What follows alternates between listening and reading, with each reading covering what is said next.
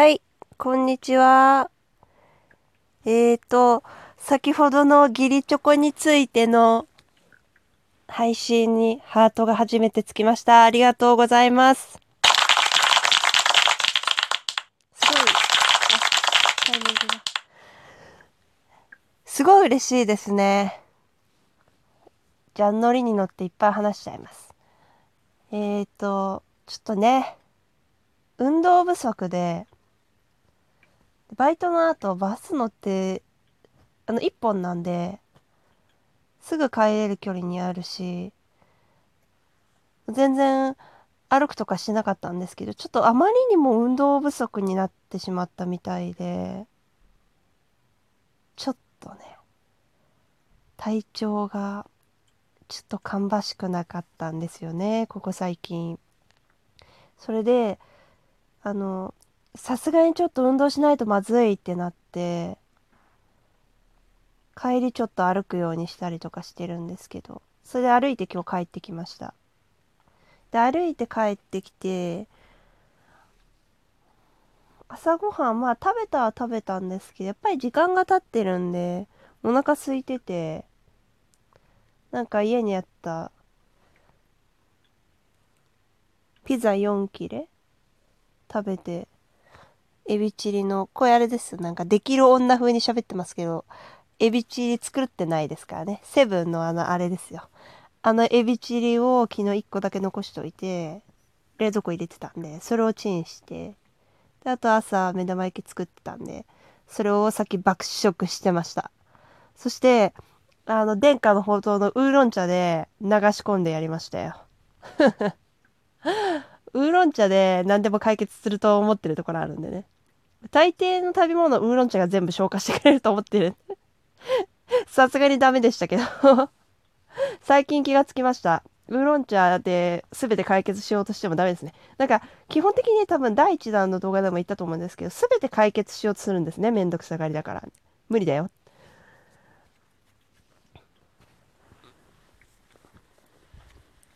ね。で今なんか次なるターゲットのサーターアンダギーを見てますよ。これは、なんか、バレンタインだからなんかちょっとドーナツとか食べたいなみたいな感じで、甘いもの食べたくなるじゃないですか。結構雰囲気に乗せられるというか。だから、ドーナツって話してたら、なんか、母親が多分、謎の揚げ物つながりのサーターアンダギーを買ってきてくれて、幸せですね。愛されてるなーって思います。突然の。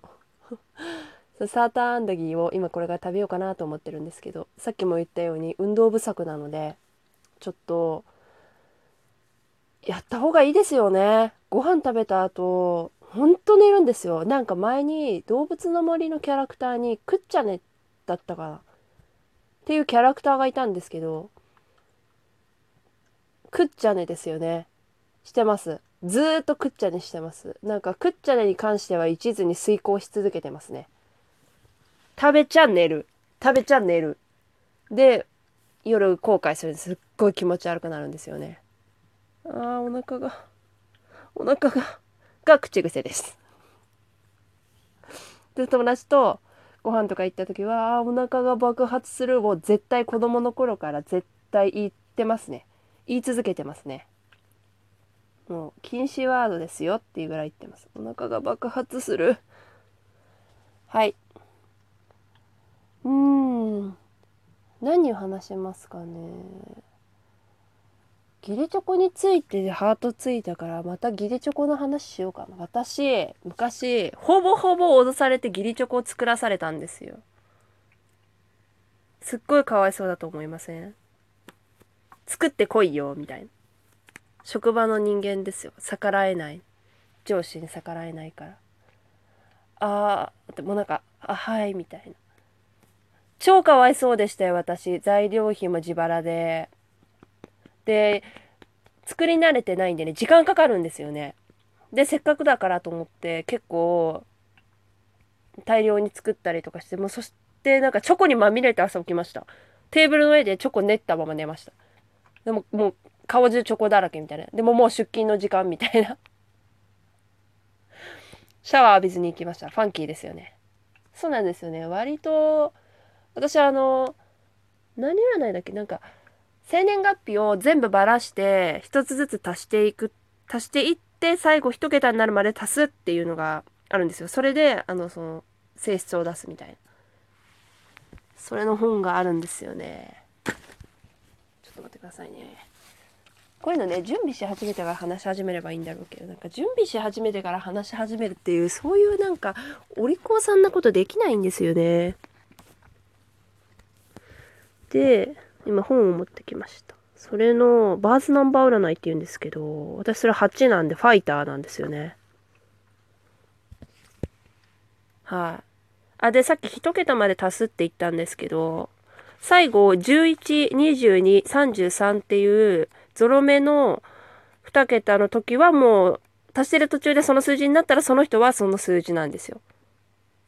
これかっこいいですよね。マスターナンバーっていう。突然占いのこと話し始めましたね。もうちょっと。飛びすぎて。で、私はマスターナンバーではないので、8番ですね。そう8は無限大を意味する。豊かさの数字らしいですよ。うん。で、なんか、これをなんかちょっと横文字で言うと、なんかファイターみたいな。まあ、ファイターですわ。ほんとファイターです。私、戦いの人生っていつも言ってます。ずっと戦ってますもん、見えない敵と。ね、ここで突然、ホロスコープの話をしたいなって思うんですけど、まあ、ねじ込んできたんですけどね、ファイターっていうと、ファイターっていうと、西洋先生術で、十二星座の中では、やっぱお羊座ですよね。お羊座はトップバッターで、火の星座なので、ああ、まただ。まただ。重要な説明部分を すっ飛ばしてめんどくさがりなんで、もう、一番重要な最初の基礎の説明してないのに、ベーシックできてないのに突然アドバンス行くみたいな。ダメですよね。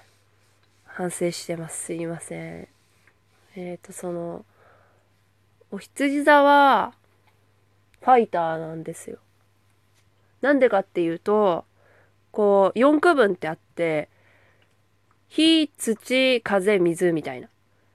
で、その中で言うと火に当たるんですけど、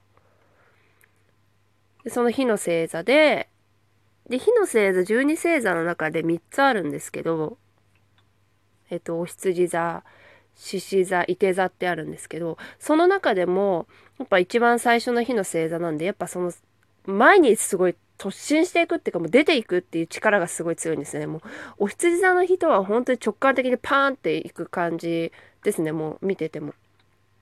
お羊座の人割と知り合いでいるんですけど、もう彼女たちにはとにかく迷いがないんですよね。なぜそんなに断言できるのだという。